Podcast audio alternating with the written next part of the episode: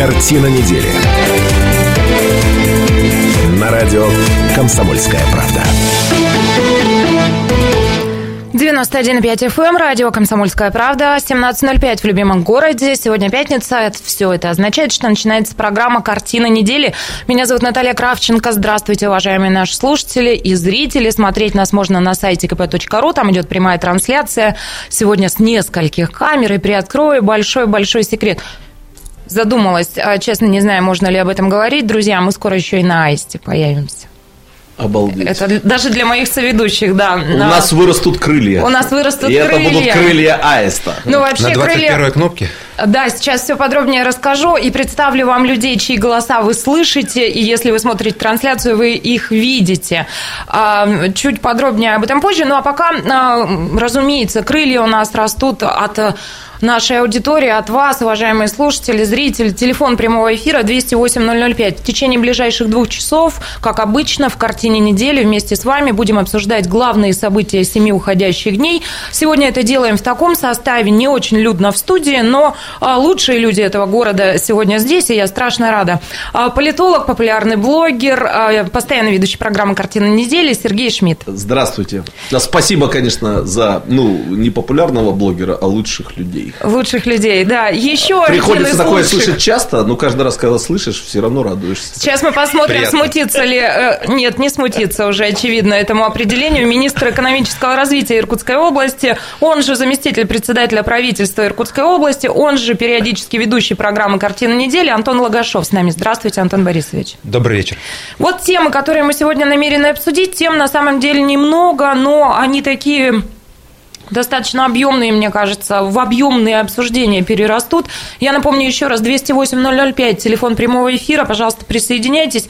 А, начнем а, с темы, а, с того, с какими договоренностями делегация Иркутской области вернулась с Российского инвестиционного форума. Если вы смотрите трансляцию, вы обратите внимание, что Антон Борисович с неприличным для этого времени года цветом лица сейчас, потому что он только что с трапа самолета, он вернулся из Сочи, Сочи. Я думал, а, Наташа скажет, мы его подкрасили в студии.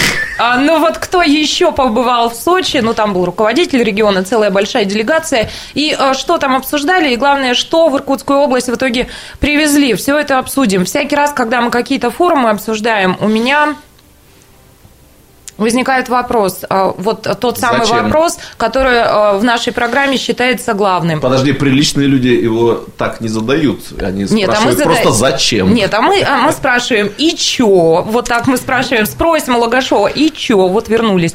А еще одна тема – перераспределение акцизов на алкоголь между бюджетами регионов. К чему может привести инициатива? Виталия Шуба, об этом поговорим. «Синий кит» и «Тихий дом». Волна подростковых суицидов докатилась до Иркутской области. На этой неделе с двумя девочками прошло прощание в Устилимске. Они покончили жизнь самоубийством. Ну и еще одна тема, я очень за себя переживаю, когда мы начнем ее обсуждать, потому что всю неделю, честно вам скажу, я прям реву, вот прям по-настоящему я плакала время от времени. Тема это такая, какая боль, страсти по русскому хоккею, что будет с нашим любимым, в общем-то, видом спорта. Вот это мы сегодня намерены обсудить. 208-005, телефон прямого эфира. Ну и давайте перейдем к первой теме. В Сочи состоялся Российский инвестиционный форум. Участие принимала делегация Иркутской области, достаточно большая она была, возглавлял ее руководитель региона, губернатор Сергей Левченко. В состав делегации вошли а, заместитель председателя правительства региона, министр экономического развития, ведущий программы «Картина недели» Антон Лагашов, он сегодня с нами, а, заместитель председателя правительства, руководитель представительства боже мой. В общем, очень много было людей, большая делегация, всех перечислять не буду. И а, несколько дней шла работа, и мы получали такие жизнерадостные достаточно рапорты оттуда, что вот губернатор встречается с тем-то, переговоры ведут с тем-то, много достаточно тем. Обсуждалось это и производство лекарств, это и экология, это и кинопроизводство, которое, как нам говорят, теперь в Иркутской области пышным цветом расцветет. Антон Борисович, уступаю вам микрофон. Рассказывайте. Ну, еще раз добрый день. Действительно, делегация Иркутской области э, была на Сочинском форуме, мы вернулись в среду, поэтому мы не только с трапа самолетом. Сколько уже... дней это продолжалось? Это Два все? дня. Угу. Два дня, 27-28 число. из знаковых событий, которые э, произошли, было подписано соглашение с Республикой Татарстан, с президентом Рустаном Ругалевичем э, Минихановым. Э, соглашение имеет свое продолжение. Мы будем готовить план мероприятий, дорожную карту по этому соглашению. Это уже, знаете, такое обсуждение было за немного рамками подписания, когда уже началась неформальная встреча. И это очень такие важные моменты, потому что обсуждаются определенные конкретные направления в экономике, которые интересны как Республике Татарстан, так и интересны нам. А вы расскажите нам, пожалуйста, как раз про неформальные встречи, потому что мы читаем протоколы, мы читаем пресс-релизы, и у меня возникает тот самый вопрос, и чё, да, потому что, ну, вот достигнуто соглашение о очень много каких-то общих мыслей, а по факту, вот как, а, как это все происходит и как эти договоренности совершаются, какая предшествует этому работа? Предшествует работа та, а, которая, что называется, изучение а, тех предпринимателей, тех компаний, которые работают и в Татарстане, и у нас. Они предварительно изучили те, те компании, которые работают у нас. Вот мы подписали, например, дополнительное еще соглашение с машиностроительным кластером. Им интересен Иркутский авиазавод, им интересно предприятие Энерпред, которое выпускает там, гидравлическое оборудование и так далее. И на самом-то деле вроде как ничего не мешает э, напрямую сотрудничать, э, заключать какие-то контракты, договоренности, но вот эти встречи, они ну, дополнительный импульс придают. Это просто видно, что э, все готовы на то, чтобы это быстрее реализовывалось. Антон Борисович, я позволю себе вот уточняющий вопрос, да, конкретизирующий. Он такой немножко обывательский, но тем не менее. Ну, вот все-таки в чем вот суть этого формата соглашений между регионами Российской Федерации? Мы все-таки, откровенно говоря, не в феодальном обществе живем, герцоги с графами у нас вроде бы как не должны договариваться. Вот там конкретно записано что? Там конкретно записана сфера экономики, по которой мы договорились сотрудничать. Угу. И чтобы это соглашение не осталось бумагой, просто соглашением ради соглашения, делается дальше план мероприятий, который как раз вот эти темы и раскрывает, где мы будем и с кем сотрудничать, уже с конкретными предприятиями, это не просто там в целом в общем. И мы организуем вот эти вот стыковые делегации и встречи по результатам того, с кем договоримся, что называется. Понятно. А вот э, этот интерес Татарстана и Иркутской области друг к другу, он давно возник вообще? И в связи с чем он возник? Вот с какими-то да, заводскими Татарстан? делами, да?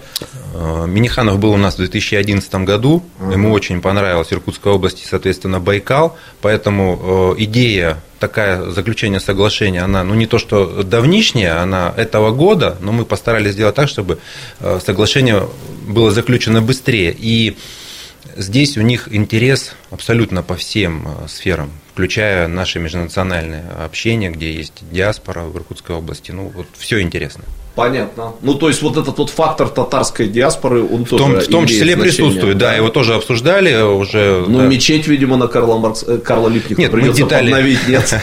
Детали не обсуждали. лучше развивалось сотрудничество. А что за всем этим последует? Ну, вот получены договоренности какие-то, и вы говорите, разработана некая карта, да? А что дальше происходит? И э, вот тоже интересно, не феодальное государство, а с какими еще территориями у нас есть э, примеры вот такого удачного, может быть, уже сотрудничества? Сейчас делается такой же план мероприятий с э, Белоруссией после, после подписания соглашения. Оно, оно формировалось почти полтора года, это был очень долгий процесс, и поэтому у строительной отрасли есть интересы в Беларуси. Как у нашей, так и у их. Ах, ну, было бы здорово, мы... если вы в курсе, там президент Беларуси стал себя вести не очень хорошо э, в последнее время. Может быть, Иркутская область как-то примирит Минск и Москву, это было бы очень здорово. Ну, продукты питания, вы знаете, они уже есть в наших супермаркетах, они есть, пользуются популярностью. Ну, я думаю, что... И вот Наталья спросила, какие еще были встречи. Была встреча с министром промышленности и торговли э, Денисом Мантуровым, была встреча с министром транспорта Соколовым, была короткая встреча с... Это татарские, да? Татарские? Нет, нет, нет, это, это министры Российской министры, Федерации. Да. Все понятно. А с кем ага. еще встречался руководитель региона Антон Лагашов, мы расскажем через две минуты. И что все это привнесет в наш регион. Короткий перерыв, вернемся в студию через пару минут. Картина недели. На радио «Комсомольская правда». Картина недели на радио «Комсомольская правда». 91,5 FM, радио «Комсомольская правда». Продолжается программа «Картина недели». В этой студии Наталья Кравченко, Сергей Шмидт и Антон Логашов, наш соведущий сегодня. Мы продолжаем говорить про Российский инвестиционный форум. Он был в Сочи, оказывается, всего два дня, но по информационному вот такому нагнетанию и освещению у меня было ощущение, что недельку вы там пробыли, потому что, видимо, и событиями это все, эти два дня были весьма насыщены. И а, мы коснулись уже того, что а, состоялись встречи с федеральными министрами, в том числе о чем говорили, а, что постановили. Я их успел перепутать с татарстанскими министрами федеральных. Ну, ты, ты просто, да, был вдохновлен этой историей, что мы теперь дружим с Татарстаном. А, кстати, вот а, Татарстан нам чем интересен? Вы знаете, он очень динамично развивается. Это вызвано в первую очередь, конечно, ну, близость э, к Москве, к Московской области, но и желанием э, президента и всего правительства Татарстана все-таки привлекать инвестиции, привлекать инвесторов. И мы видим, ну, очень динамично развивается по всем абсолютно отраслям. Но будем, там есть чему учиться. Будем откровенны, там есть несколько факторов, которых у нас, видимо, не будет никогда. Это все-таки крупнейшая национальная республика, это раз. Э, которая в 90-е годы, как вы помните, вела себя, ну я так мягко, аккуратно выражусь, достаточно независимо. Это близость к Москве, ну и в целом там? особое Нефть, отношение. Да, ну особое отношение. Так что, в принципе, это хорошая идея, что мы цепляемся за одного из лидеров, да? Да, да. Угу. Ну вот если даже, допустим, сравнивать некоторые такие показатели валового регионального продукта, да, вот как все э, обычно сравнивают, э, вот у Татарстана он 1 триллион там, 920 миллиардов. Это на 3 миллиона 850 жителей. В Иркутской области он у нас будет достигнут где-то триллион 60 миллиардов на 2 миллиона 400 жителей. Если мы поделим, мы узнаем ВРП на душу населения. Там, примерно 8300, если в доллары перевести это в Татарстане, и 7 600 у нас. То есть разрыв не такой большой. А, ну нормально. Хорошо. Вот о чем и речь. Да, да, да. То есть угу. при нашей численности населения мы не то что не отстали, мы идем вот прямо впритык, что называется. И здесь э, важно то, что и средняя заработная плата у нас она выше. В Татарстане 29 900, а у нас по году 16 я думаю, что будет где-то 35 500. А, это приятная новость. Всякий раз, когда а, где-то публикуют среднюю заработную плату, тут же начинается стон с просьбой показать тех, тех самых людей. Да. А, давайте все-таки коснемся еще, чтобы договорить уже Конечно. про Сочи. А, давайте коснемся тех самых встреч. Нам сообщают, Слушай, звучит так красиво. На полях Сочинского форума также состоялись встречи Сергея Левченко с зам председателя правительства Дмитрием Рогозиным, а, министром транспорта Соколовым, председателем совета директоров группы компании «Ренова» Виктором Виксельбергом. Вот эти все встречи, что нам сулят? И что значит на полях? Это фигура речи? Это, а мне все, не, это мне... не журналисты комсомольской правды так выражаются на полях? Ну, это пресс-релизы официальные, но мне как-то себе, вот, вот я себе сразу представляю, знаешь, поля для гольфа, и но... все в белом, и красиво. Не в стогу, и слава богу. Ну, а. на полях сложно судить, почему так придумали, но на самом деле э, там где-то проходит это огромная территория, где расположены стенды э, очень многих э, областей, республик, в том числе там был небольшой стенд Иркутской области, где, собственно говоря, это все происходило. То есть а, при обходе а, министры подходили, это были короткие встречи, а, вопросы. Вот, допустим, с Денисом Мантуровым обсуждался вопрос, связанный с изменением постановления Российской Федерации там, 1289, которое в части импортозамещения дает некие преференции именно тем производителям, которые делают полный цикл на территории какого-либо субъекта Российской Федерации. В этом случае импорт уходит на третий план. И вот эти моменты, вот короткие встречи, не очень важны, потому что есть понимание, а будет ли дальше поддержка. И вот угу. как это мы видим и понимаем, будет. И важно, что э, все общаются с друг другом. Ведь общения не хватает. Антон это... Борисович, вот я позволю себе задать тоже простой житейский вопрос, воспользовавшись тем, что вы человек достаточно высокопоставленный, но не казенный в хорошем смысле этого слова, то есть можете отвечать а простым а человеческим а, вот языком и делиться простыми человеческими э, ощущениями. Поэтому Лукашов ведущий картины недели. Не первый раз э, в одной программе, поэтому я давно Спасибо. обратил на это внимание. Вот просто поделитесь э, не как э, человек с должностью в Иркутской области своими ощущениями э, от этого форума. Что у нас происходит с экономикой? Все-таки есть шансы на повышение общей инвестиционной привлекательности? В какую сторону мы двигаемся? Вот просто по какой-то движухе-шумихе, какое ощущение у вас возникло? Я страну в целом имею Да, я, э, действительно было э, пленарное заседание. Его открыл Дмитрий Анатольевич Медведев, председатель правительства Российской Федерации.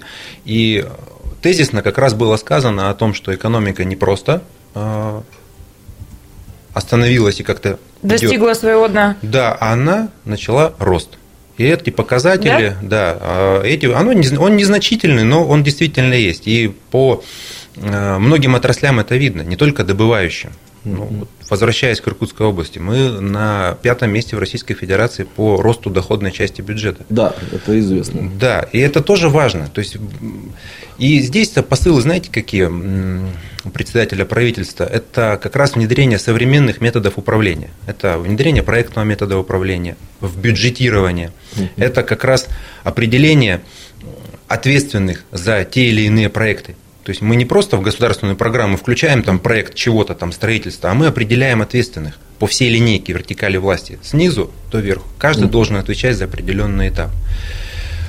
Э, кроме этого, там же проводятся панельные дискуссии то есть, где участвуют профильные министры, Я как раз хотел сказать, что могли бы сказать на панелях э, сочинского форума, но это бы не все поняли, отсюда и появилось это на полях. На полях? Я уверен в этом абсолютно. Так мыслили те, кто писал этот пресс-релиз. Извините, что перебиваю. Да. И когда слушаешь, э, что говорят э, губернаторы, когда слушаешь, что говорят федеральные органы исполнительной власти, то есть ты как-то встраиваешься в это, и ты понимаешь, а что происходит на уровне Российской Федерации, и где нужно быть в тренде, где нужно успеть, где нужно быть впереди. Вот мы подписали, как вы уже сказали, соглашение с Агентством стратегических инициатив и с кино. Это поддержка не только кино, это и поддержка телевидения, мы здесь дальше будем тоже двигаться, делать план мероприятий, надеемся, а давайте, что... Ну, то есть, там не было какой-то ну, мрачной упаднической атмосферы, что мы лежим на дне, что мы выживаем. Вот э, сам дух этого форума. Дух, дух был это дух развития все-таки уже. Да. Вот да. я об этом хотел. Это дух развития. Слушайте, а если ты заговорил про дух... Жалко, что наш профессор не слышит, он человек позитивный, поводов для позитива у него очень немного, ему из себя их приходится извлекать, но мы ему передадим. Мы ему передадим.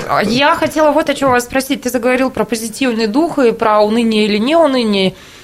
Ну, относительно недавно я разговаривала с достаточно высокопоставленным чиновником областной администрации, правительства региона, не буду его, конечно, называть, а, но а, я, это была приватная беседа, это не эфирный был разговор, не интервью, но я поймала человека как раз на таком упадническом настроении, а, дескать, когда пришла новая команда, мы все горели, вот сейчас, сейчас, а прошло полтора, получается, года, да, и некое уныние воцарилось вроде бы ну, в умах у некоторых. А вот как бы вы это прокомментировали, вы как настроены? А что, дескать, начали бодро, а потом завязли в разных проблемах, и куда сейчас двигаться? Ну... Никакое уныние не разделяю. Мы что-то занялись импрессионистским анализом. Все, Мы все, анализируем эмоции, да. Все уныние в голове у каждого. Это же из разряда вижу цель, не вижу препятствий. Если есть цель дальше развиваться, то надо по этому пути и двигаться. Вот я еще раз говорю, это очень сложно передать словами, но когда вот те люди, которые с президентом Татарстана сидели и потом после подписания разговаривали, вот как вы, Сергей правильно сказал, таким простым человеческим языком, ты же понимаешь, что они действительно э, заточены на результат. У них у каждого есть определенная сфера деятельности, и там неважно, какие события происходят в мире, там еще, они вот делают это, идут ну, я потому и спросил о общем вот настрое форума, потому что, ну, чего уж там греха таить, мы в стране в одной связке. Да? Во-первых, нас связали вертикалью властью, во-вторых, нас история связала, да, и много чего еще связала, поэтому э, какие-то отголоски того, что происходит в этом межрегиональном э, общении где-то далеко отсюда в Сочи, да, но рано или поздно они здесь быстро, точнее, э, сказываются. У нас совсем Мне понравился ответ Антона Борисовича. Понравился, да? Очень. Я так жалею, что профессора нет нет, он бы потом счастливый ходил 2-3 недели не меньше. Если ну, мы ему передадим запись, он послушает да. и будем надеяться, на весь март будет заряжен. У меня короткий к вам вопрос, он личный, а вы-то сами как? Вот после того, как вам вручили э, Министерство экономического развития, э, как вам стало жить? Интереснее, тяжелее? Жить стало интереснее, допоздна, безусловно.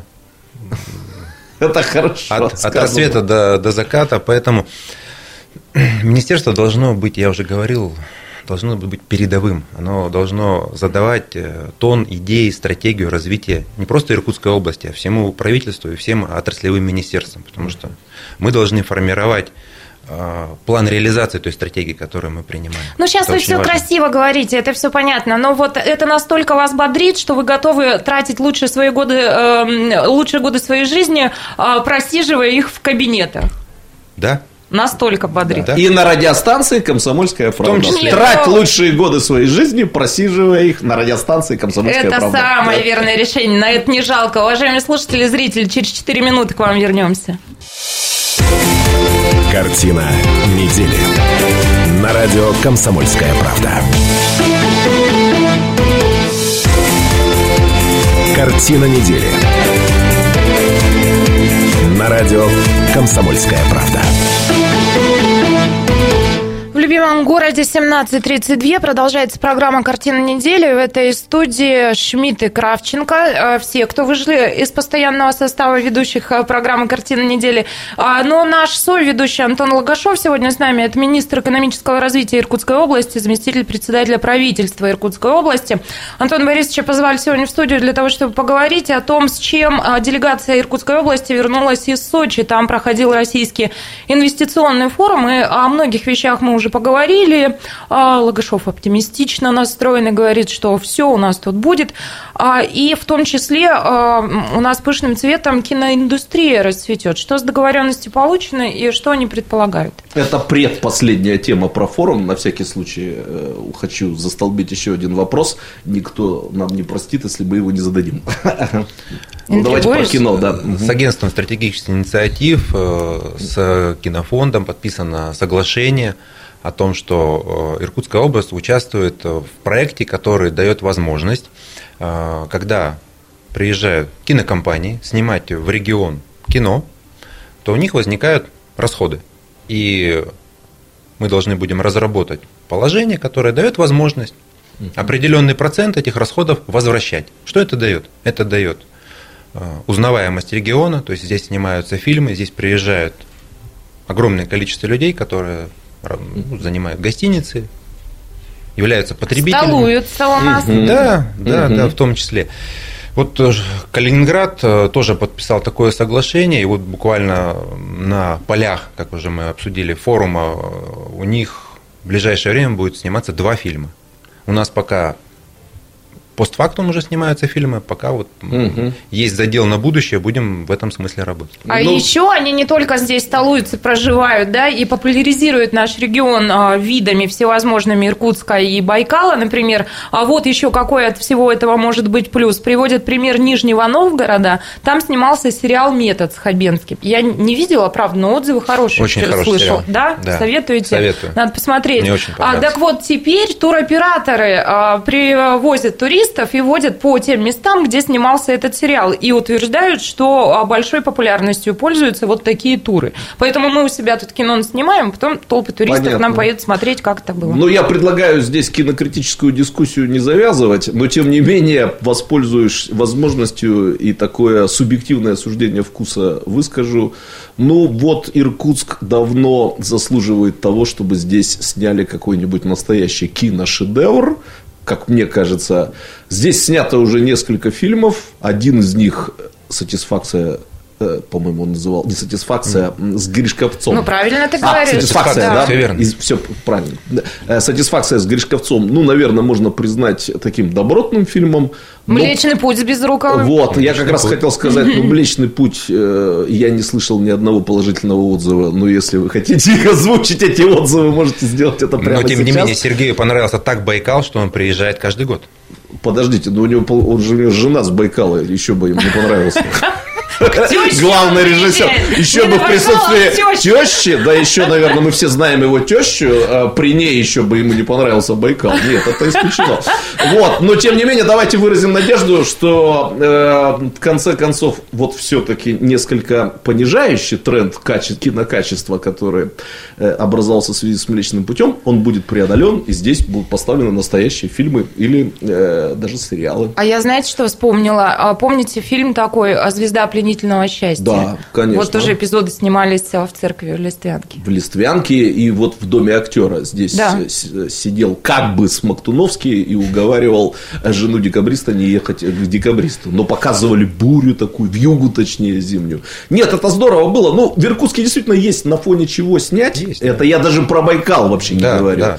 Плюс у нас же не только Байкал, но и прочая другая Историческая природа, часть да. города Иркутска. И признаться, вот с нетерпением я ожидаю, что здесь появится этот шедевр. Я не В музее Тальцы снимался. да, да, да. Я не фанат сатисфакции, но когда она вышла с Гришковцом, э, то у меня было ощущение, что вот сейчас начнется. Вот следующий фильм будет еще лучше, еще лучше, еще. Но пока не началось, так мне Ну кажется. что, мы из Сочи возвращаемся или еще договорим? Подождите. Есть что еще Ну, я рассказать? сказал, что есть еще один вопрос. да? Наверное, конечно, как я понимаю, может быть, он должен задаваться не напрямую Антону Борисовичу, но так вот получилось.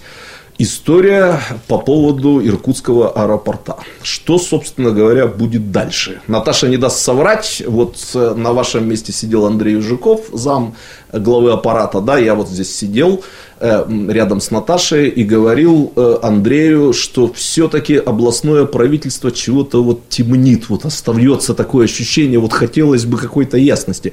И Андрей Жуков соглашался, что надо придавать этому вопросу ясность. Я теперь понимаю, наступила очередная серия ясности, что она собой представляет, что там будет дальше. Мгм. Идут переговоры, идут консультации. Нет э, такого, что кто-то что-то от чего-то хочет скрыть и сделать. Ну, это, во-первых, и неправильно, и невозможно. Поэтому э, разные могут быть варианты. Может быть определенный консорциум, именно крупных владельцев аэропортов. Такой тоже вариант не исключен. Сейчас, чтобы я сказал, что будет вот так, еще просто об этом говорить. Ну, то есть рано. проекта нет, по большому счету, сейчас. Конечно. в Ясном Все в проработке. Ага. да, всё а в можно вот проработке. параллельно, вот все-таки я э, транслирую вопрос, который я слышал от своих студентов. Вот они уже вырослись в постсоветской России, и им очень сложно понять, какие могут быть формы хозяйствования иные, нежели государ... основанные на государственной собственности, либо на частной собственности. Мы знаем про частно-государственное партнерство. Вот э, если так по-простому объяснить, э, вот кто будет собственником аэропортатов в конечном итоге? К чему идет дело? Ну, то есть, звучат фамилии очень крупных олигархов. Они опять прозвучали после э, Сочи, да, Виксельберг опять возник, насколько я понимаю. Ну, Дерипаска никогда никуда не терялся. повестки не уходил. Да, плюс обещание губернатора, что собственность останется областная. Ну, вот это вот как будет все-таки выглядеть? Сергей, нужно же разделить вопрос на две части. Давайте. Первая часть – это действующий аэропорт, который требует реконструкции. Вторая часть – это новый аэропорт, который должен быть построен. На период строительства, а это не менее 7 лет, Мгм. даже должен обслуживать пассажиров. То есть Понятно. поток растет. Мы сегодня уже принимаем там, миллион пятьсот тридцать тысяч Да. на 300 тысяч плюсом за один год всего. Поэтому, Конечно. Поэтому один вариант – это действующий аэропорт, никто его никуда отдавать ни в чью собственность не будет, он в государственной собственности, в собственности Иркутской области, Мгм. областной, конечно. А аэропорт, который может быть новый и будет новый, это уже, конечно, от инвесторов зависит. То есть, кто будет инвесторов, какие будут договоренности, как войдет федерация. Но я Как правильно войдем мы? понимаю, что... А какие ви- возможны формы? В идеале, сейчас, секундочку, Ага. это будет выглядеть примерно так. Старый аэропорт, к которому мы привыкли, там будет что-то хорошее со взлетно-посадочными полосами. На период строительства да, нового. на период, да. И э, переделают или обновят вот международный терминал. Я Нужно- услышал. Нужны перроны новые для того, чтобы самолеты все-таки стояли не только в одном месте, а их было больше там. Нужно еще обновить. э, Ну, у нас плохая часть, связанная с международными рейсами. Плохая, Плохая. да, вот да, будем да, откровенны, да. в других городах как-то получше с этим делом обстоит. А я так понимаю, эти 300 тысяч пассажиров, о которых вы говорите, это китайские туристы в том числе. В том да? числе, Я уж конечно. не буду говорить большая часть, хотя значительная Нет, не большая часть. Не больше. Ну, Нет. приличная. Приличная. Вот. И их тоже надо встречать по-нормальному, я так Конечно, понимаю. То конечно. есть, вот это будет сделано, а параллельно будет развиваться проект строительства нового аэропорта, в правильно. Котором могут принять участие не просто крупный бизнес, а вот крупнее которого нет в России. да? Все верно. Да. И здесь, И там уж как договорятся. и здесь да? федеральная составляющая как раз это взлетно-посадочная полоса, что может финансировать через федеральные целевые программы. Плюс участие области может быть инфраструктура как вариант. То есть это может быть такой консорциум, где государственно-частное тоже будет иметь место. Просто поймите правильно, Антон Борисович, ну вот аэропорт попал в число, э, скажем так, неких проектов развития Иркутской области, о которых идут разговоры, ну, уже десятилетиями. То есть и про новый аэропорт, мы все помним, речь шла еще при губернаторе Тишанине, уже, наверное, население забыло, кто это такой. У нас есть... несколько есть проектов, Совершенно это агломерация, ну, аэропорт, э, что Кавыкта, еще, Кавыкта, да, конечно да, же, Кавыкта, да. да. Вот, то есть я был совсем молодым человеком и уже учился произносить фразу «распечатать Кавыкту». Тогда я помню, хорошо сидели эксперты и говорили, когда будет распечатана Кавыкта. Вот, поэтому некое уныние, о котором вот мы говорили, да, оно, конечно, будет преодолено, когда закрутится какой-то из этих проектов. Все и вот аэропорт, от аэропорта в этом смысле многого ждут. Это так, Все верно. жители верно. Иркутска, я говорю. Не столько даже, вот я жду аэропорта, сколько э, ощущения, что вот наконец-то что-то, что-то сдвинулось с мертвой точки. Да.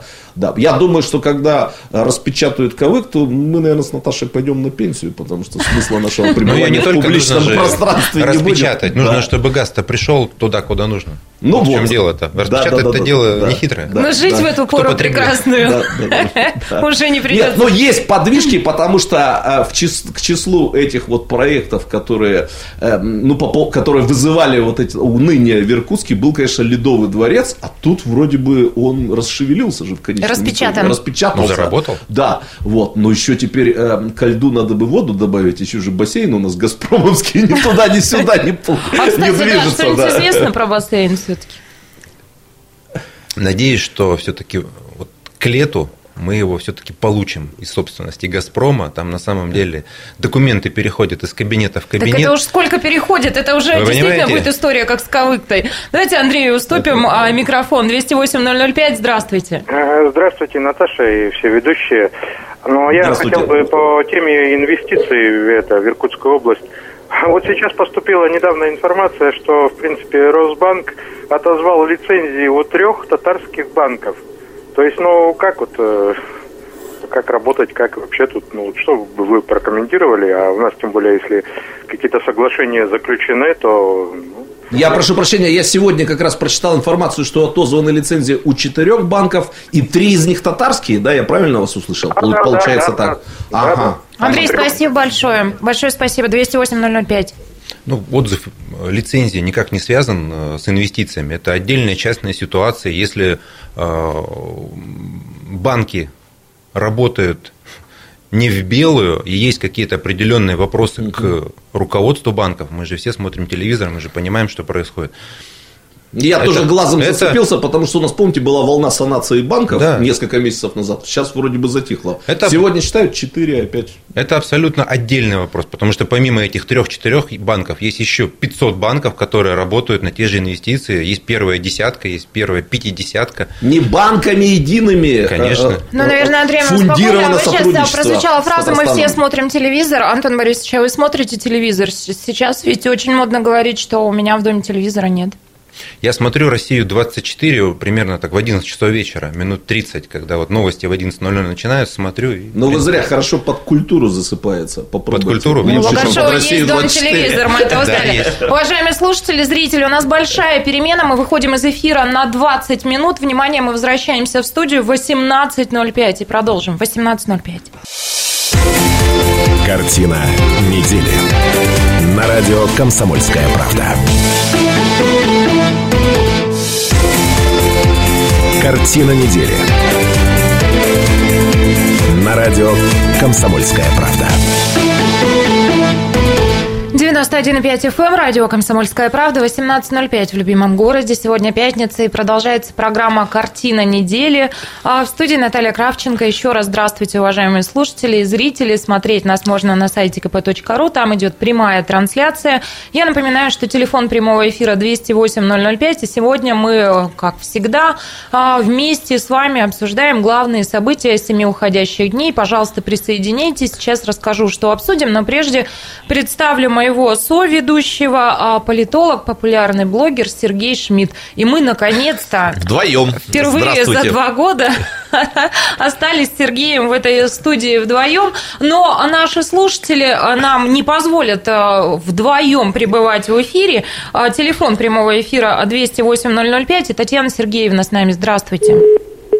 Нет, не с нами. Татьяна Сергеевна, вы, пожалуйста, перезвоните. И э, ко всем слушателям тоже обращаюсь. Пользуйтесь а, этим номером телефона 208 005. Что мы обсудим в этой части программы? У нас в Иркутске 18.06, соответственно, начало второго в Москве. И ровно в эти минуты начался матч между Байкал Энергией и Архангельским Водником. Матч проходит в Подмосковье, в Обухово. Это переигровка. Переигровка того самого матча, который уже назвали э, самым позорным в истории русского хоккея. О том, что происходит в хоккее с мячом, мы поговорим обязательно, но чуть позже. А первая тема для обсуждения – это подростковые суициды. Э, накануне, вчера в э, Устилимске простились с двумя девочками, прошло прощание. Девочки 15 и 16 лет, они покончили жизнь самоубийством.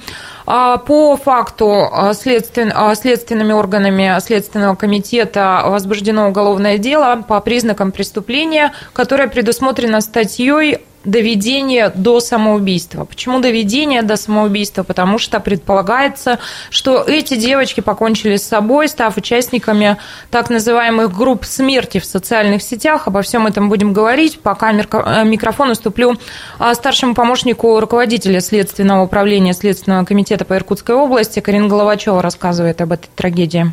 В настоящее время выясняются все обстоятельства произошедшего. Следователями Следственного комитета осмотрены места происшествия, следована остановка по месту проживания несовершеннолетних, допрошены близкие и знакомые погибших. Для установления мотивов совершения поступков изъяты некоторые личные вещи несовершеннолетних, назначены необходимые судебные экспертизы. Особое внимание при расследовании уголовных дел данной категории уделяется изучению социальных контактов и интернета несовершеннолетних. Я почему этот э, фрагмент привела, да, синхрон Карин Головачева. Здесь э, ключевые слова, вот последние, что э, будет уделено особое внимание изучению социальных контактов в сети интернет.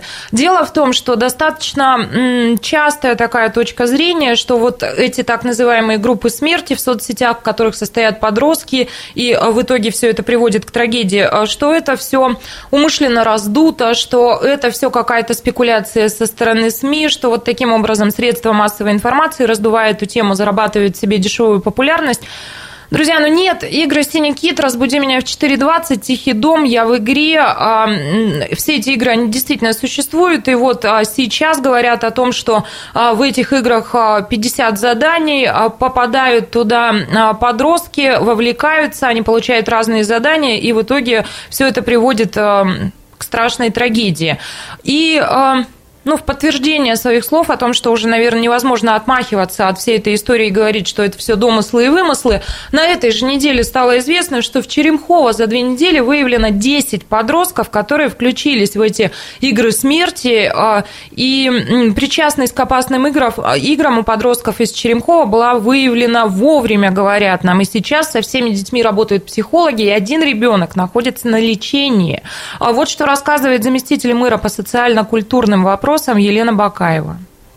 На сегодняшний день они выявили точно чек 5, все остальные у нас на сегодняшний день под чужими никами. Мы понимаем, что они из города Черемхова, но они под чужими никами. И вот сейчас уже, к сожалению, ситуация такова, что вот некоторые ребята уже меняют даже свое место жительства. Но в основном это ВКонтакте ребята. Девочку одну уже пришлось изъять из семьи, она у нас на сегодняшний день находится в госучреждении, с ней уже работали и психологи, продолжают работать психологи, идет психологическое сопровождение. И психиатры уже с ней города Иркутска работали. Жутко за ней испугались, она была на 48-м шаге. Все остальные ребята у нас сейчас отрабатываются на уровне родителей в первую очередь, потому что многие из родителей, даже если и знали, но они думали, что это очередная игра. Другие ребята говорят о том, что мы зашли в эту группу, мы просто заинтересовались, потому что об этом стали больше говорить, чем раньше. Третьи ребята говорят о том, что мы входим в группу антикита против этой игры. Это же снежный ком. Узнают один, другому тоже хочется непременно туда войти и посмотреть, а что же там такого нового. Это заммэра по социально-культурным вопросам Черемхова. А я, собственно, к чему? Мне бы очень не хотелось как-то нагнетать и действительно, ну, вот все это раздувать, но теперь уже становится совершенно очевидным, а, и следственные органы подтверждают, да, что дети состоят в этих так называемых группах, и, э, ну, вот становится очевидным, что все это существует. Знаешь, Сергей, на что хочу обратить твое внимание и внимание наших слушателей и зрителей. В теме дня мы, разумеется, обсуждали эту тему, а, так вот, был всего один звонок от наших слушателей. Позвонил лишь один родитель. Он действительно сказал о том, что важно об этом сегодня говорить. Из, ну вот из этого я делаю вывод, что, наверное, в основном а, жители Иркутска, родители, они пока еще не знают о том, что вот эти группы смерти существуют, и о том, что а, дети а, в них действительно вовлекаются. Но вот две смерти уже в нашем регионе. 10 подростков в Черемхово упредили, вроде бы вовремя нашли, поэтому считаю, что говорить об этом нужно.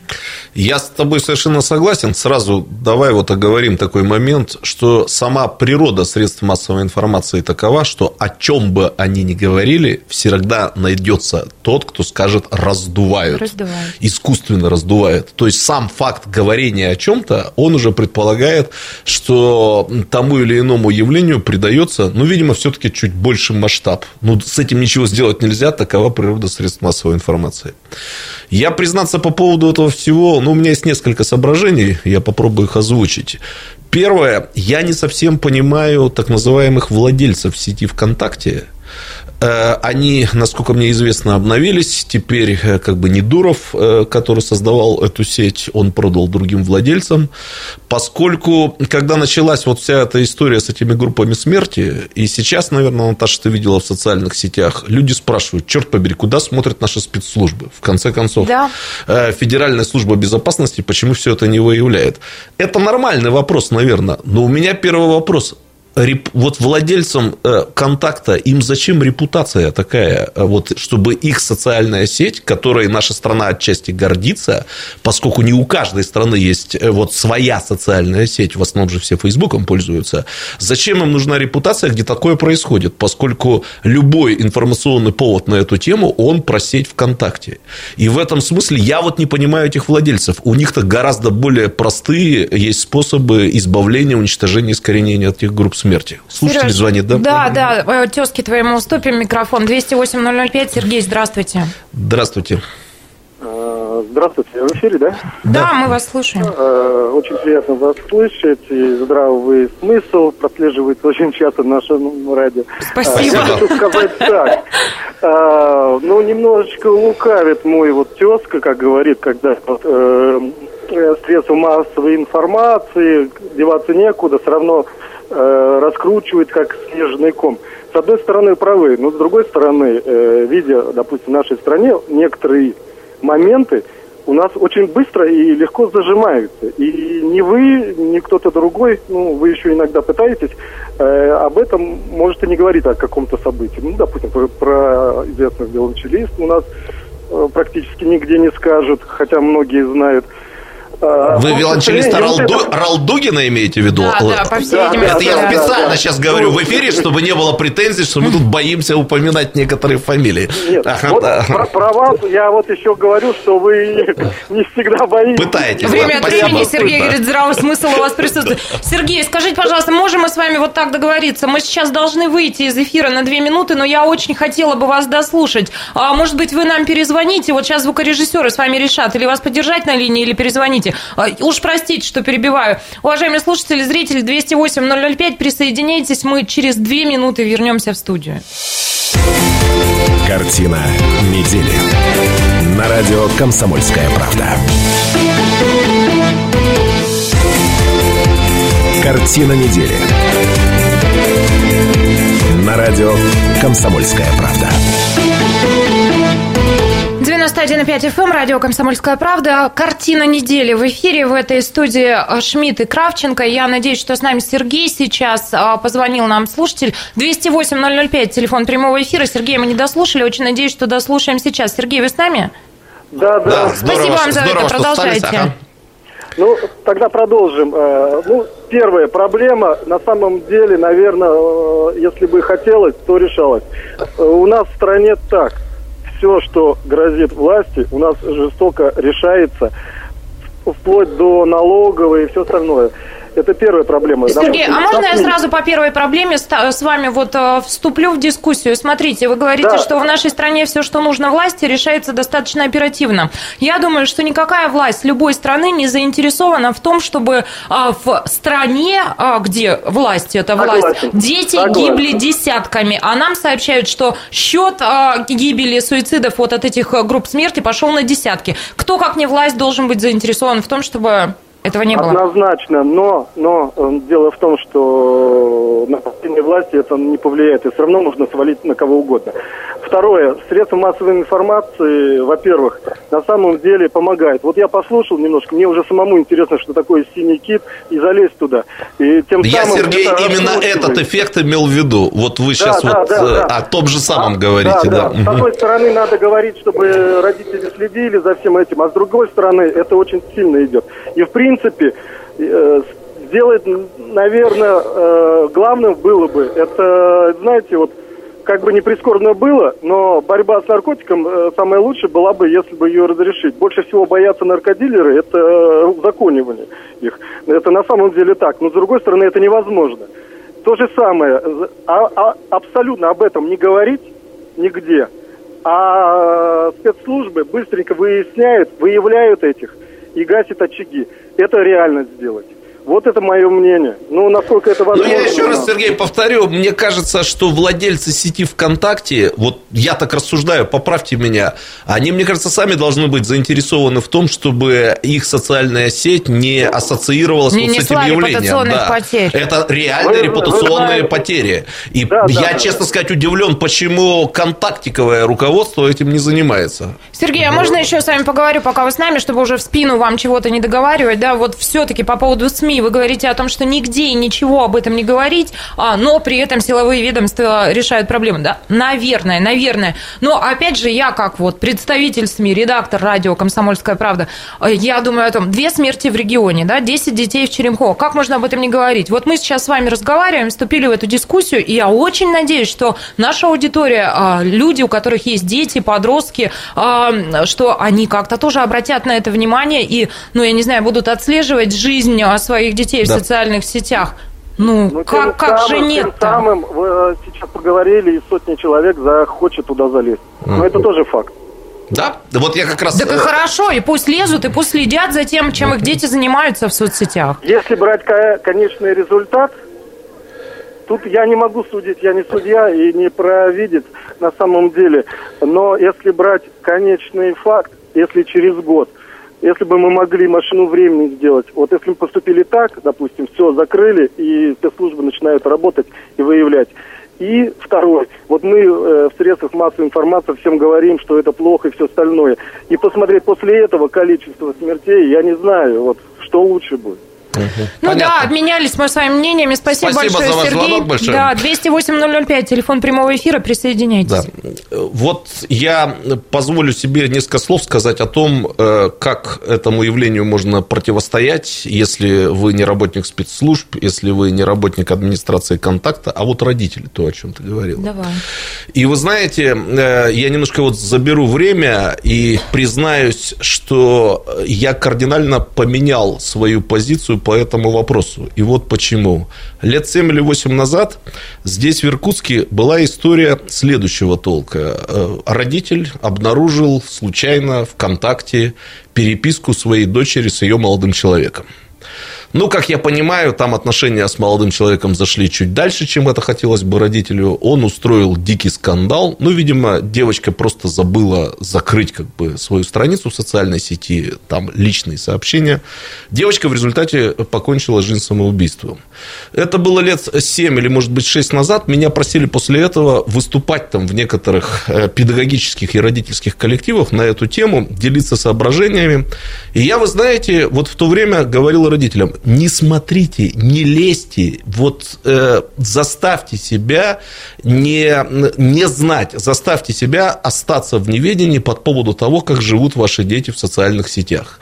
Я, признаться, у меня была точно такая же позиция по своему сыну, когда вот он был в подростковом возрасте. Действительно, родитель там, скорее всего, опечалится, если он заглянет э, в переписку там собственных детей. И вот э, оставьте, пусть они живут своей жизнью. И вот прошли годы, вы знаете, я полностью поменял свою позицию в основном из-за вот этих вот всех групп смерти. Где-то месяц назад тоже мне пришлось быть на, на телевидении здесь, в Иркутске, и я сказал, знаете, вот родители должны уметь шпионить за детьми. Вот представляете, до чего дошло. Заводить э, какой-то да, ложный э, аккаунт или как, как угодно. Надо осуществлять такое вот э, скрытое э, исследование Наблюдение. и расследование. И вот через неделю после этого я позволю сейчас себе цитату привести. Я думаю, она будет очень уместна. Я читал э, мемуары такого человека, Анатолия Мариенгофа. Это такая яркая фигура советской культуры, ну, немножко второго эшелона, друг Есенина, Мейерхольда, товарищ. Э, очень умный человек, э, сын которого, Кирилл, в 17 лет покончил жизнь самоубийством. Несмотря на то, что он, по словам отца, получал, ну, вот самое такое вот толерантное воспитание. Как говорит отец, я ни разу в жизни не зашел в его комнату комнату без стука. Я ни разу в жизни не посмотрел, что написано в его, э, значит, записках, которые, если они лежали открытыми на столе. И он, э, он покончил жизнь самоубийством, судя по всему, что-то там с девушкой произошло, ну, по крайней мере, по косвенным свидетельствам можно судить. И вот уже этот отец Марингов, Анатолий Марингов, спустя, по-моему, 30 лет после самоубийства сына пишет, я позволю себе процитировать, это действительно важно. «Отцы, матери, умоляю вас, читайте дневники ваших детей, письма к ним, записочки, прислушивайтесь к их телефонным разговорам, входите в комнату без стука, ройтесь в ящиках, шкатулочках, сундучках. Умоляю, не будьте жалкими, трусливыми интеллигентами. Не бойтесь презрительной фразы вашего сына или дочери. Ты что, шпионишь за мной?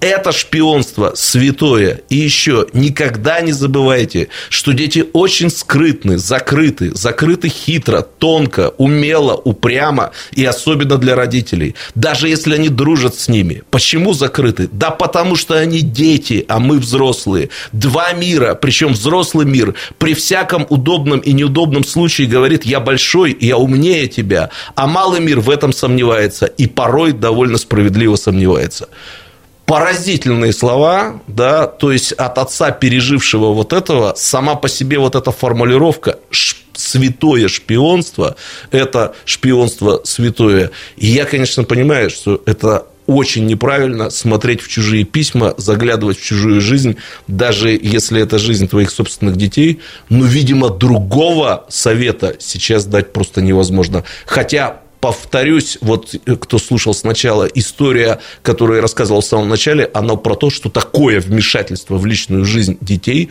тоже может тоже привести к суициду. Да.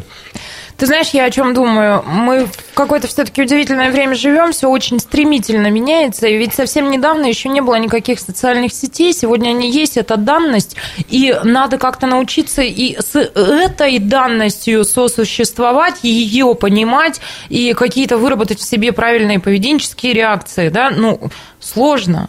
Ну, вот... Моя мать шпионит за мной да. в соцсетях, да. честно могу сказать. Она мне звонит вечером и говорит, ты была сегодня на тренировке. Я говорю, да, мам, откуда ты знаешь, что именно сегодня была, не тот день, когда я обычно хожу. А тебя не было в Фейсбуке два с половиной часа, говорит она мне. Наверное. Ну, понятно. Я должен вам сказать, что эту тему я воспринимаю достаточно болезненно в силу некоторых отчасти личных причин. Один из моих самых лучших друзей в 95 году, 22 года назад, покончил жизнь самоубийством. Эм, значит, подруга очень близкого мне человека э, покончила жизнь самоубийством прошлым летом, тоже в 17-летнем, 18-летнем, по-моему, возрасте. Поэтому, ну, как бы для меня это лично не какая-то вот такая поверхностная тема. Я постоянно думаю о том, что и как можно сделать. Но, увы, Наташа, кроме твоего, это сложно, и особенно в подростковом возрасте, ну, пока таких вот окончательных, внятных, ясных выводов я до сих пор не сделал. Я очень Печально, надеюсь, что конечно. наши слушатели сделают какие-то для себя выводы и правильные выводы. Тут уж каждый, конечно, сам вот, вот что решит. Но, а, повторюсь, мне кажется, важно об этом говорить. Сегодня не надо делать вид, что ничего не происходит. Вот кто-то нас послушал, о чем-то задумался, дай бог, чтобы во благо. А, у нас короткий перерыв, реклама, выпуск новостей. Возвращаемся в эту студию. В Обухово идет матч между Байкал Энергией и Водником. Поговорим о хоккее в следующей части. Картина недели. На радио «Комсомольская правда». Картина недели. На радио «Комсомольская правда». 91,5 FM, радио «Комсомольская правда». Продолжается картина недели. В этой студии Шмидт и Кравченко. И в этой части программы мы поговорим о русском хоккее, о том, что происходит. А ровно... А, в минувшее воскресенье, получается, в ночь с воскресенья на понедельник, а, а, сыграла Байкал Энергия с Водником. Этот матч вошел в историю как самый позорный матч в истории русского хоккея. И вот почему. Ну, итоговый счет 9-11, а, наши выиграли. Я всю неделю об этом матче рассказываю и всякий раз путаюсь вообще в терминах, как можно об этом говорить. Дело в том, что события развивались так. Обе команды были не очень заинтересованы в победе, когда они вышли на поле. Водник сделал три автогола. Пивоваров, Олег Пивоваров на нападающий отличился. После этого Ирахтин, наш главный тренер, берет тайм-аут. И а, после наши начинают делать ровно то же самое. То есть 20 голов, и а, все а, голы забиты в свои ворота. То есть все это автоголы. А прямо сейчас идет переигровка этого матча, потому что последовала целая куча санкций Ведущая радио «Комсомольская правда» Женя Дмитриева бежит к моему микрофону. Рассказывай, какие новости, что там. У меня хорошая новость. Забили мы первый гол. Комментаторы матча... какие ворота, сразу скажи, пожалуйста. Вороты Водника залетел мяч. Комментаторы говорят, долго очень 0-0 на табло был счет, но говорят, что все-таки эта игра похожа на настоящую. 1-0 к этой минуте пойду следить.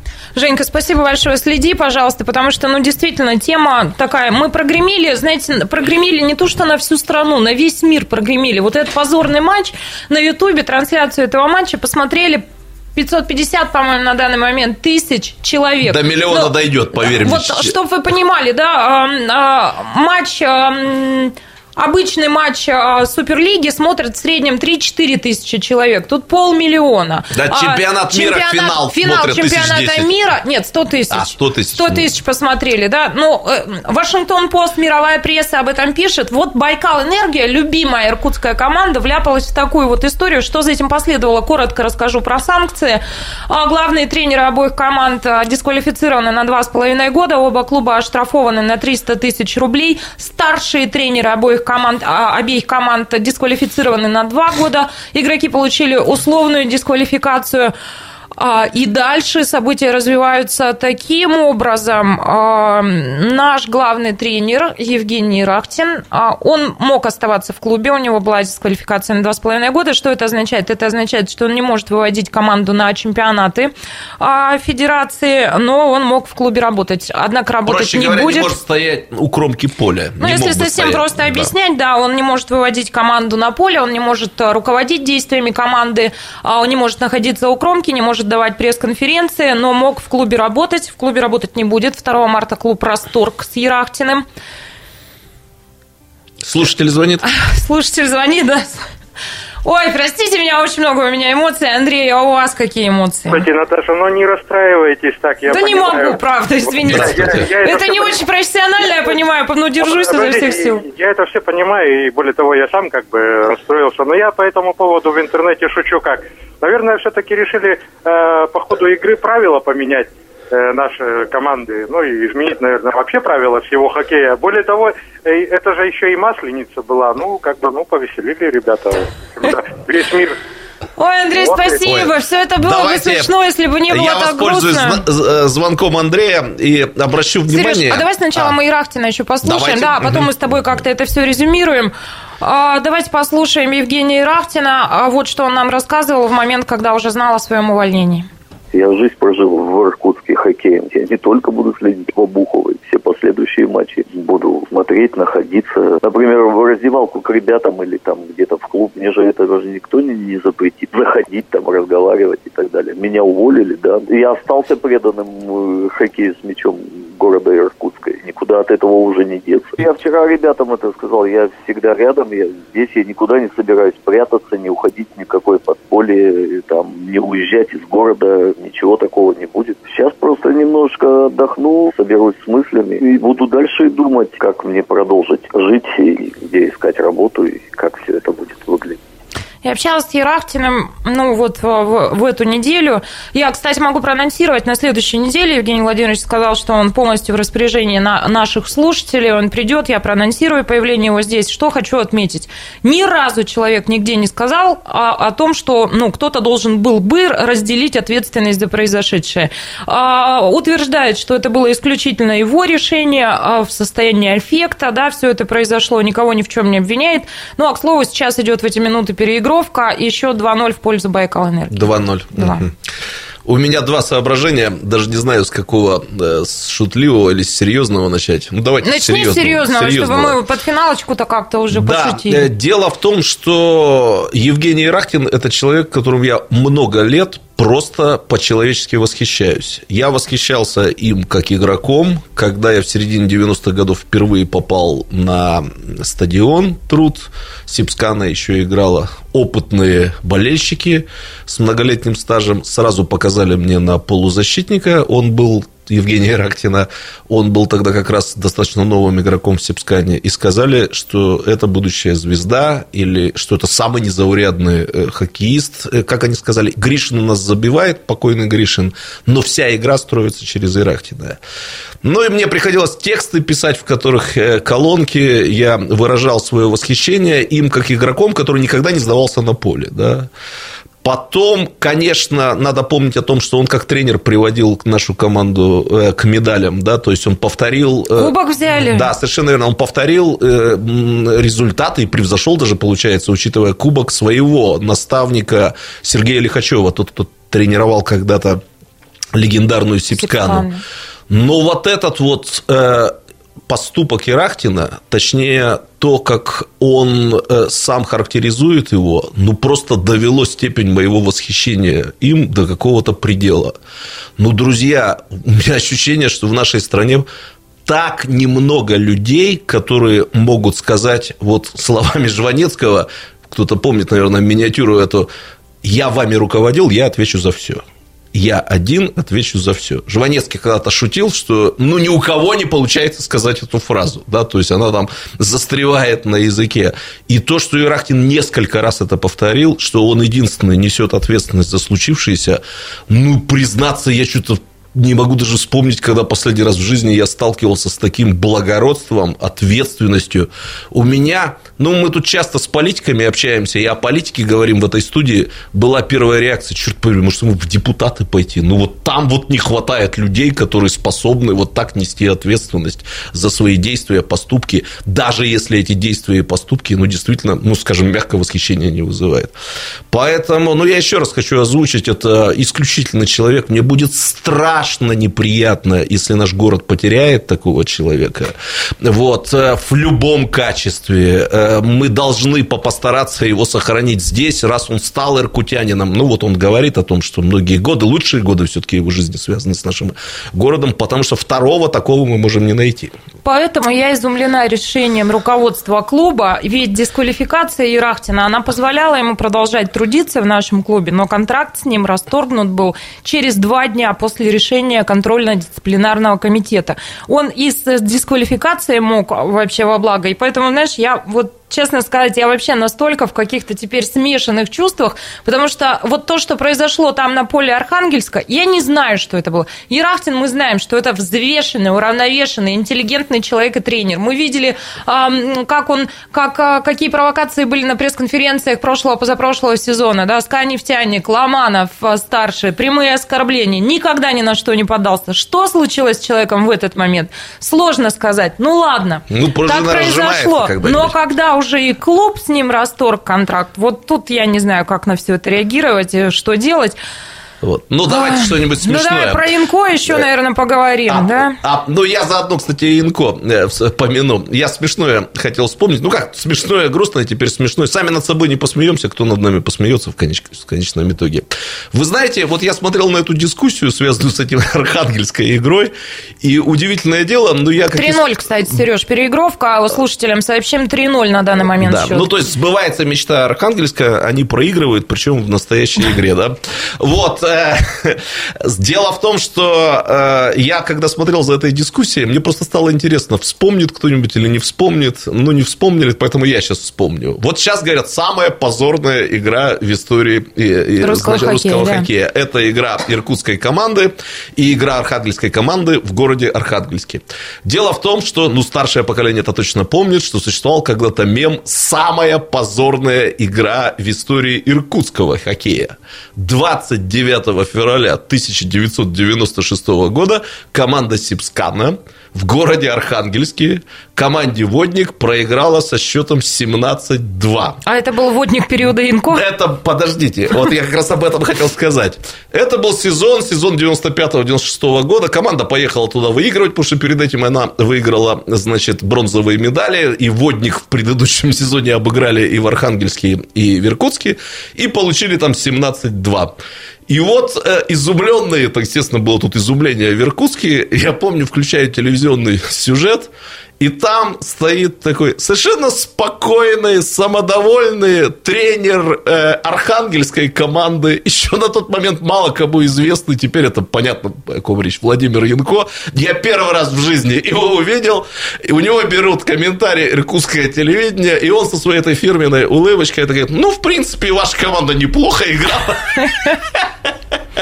У меня к тебе просьба, Наташа, если Евгений Ирахтин здесь окажется в этой студии. Обещал. Вот, поскольку он был участником и той игры, вот той, в 96-м году, ну, попробуй ему задать вопрос все-таки, что это за мистика какая-то, что самые такие страшные игры мы получаем, в конце концов, в том все том же Слушай, а Архангельске. фигурирует все тоже. Архангельск, Янко, Янко, Ерахтин, водник, только теперь не Водник, Сипскана, а Байкал, Байкал энергия. Энергия. Да-да-да. Вот такая вот удивительная тут параллель возникла. Ну, к слову, я еще проанонсирую, что Янко тоже пообещал, мне лично пообещал прямо с самолета приехать в эту студию. Прилетают они завтра, но вот сейчас игра идет, после игры решим, а будет ли завтра этот эфир, либо он состоится, может быть, во вторник. Ну, в общем, Янко тоже в Короче, этой студии я желаю сейчас нашей команде выиграть у Водника со счетом 17-2 и в конце концов снять боль того поражения. Потому что в конце 90-х мы шутили, что было предсказание бабушки Ванги. Душа ни одного иркутского болельщика не успокоится на небесах, пока Водник в Архангельске не будет обыгран со счетом 17-2.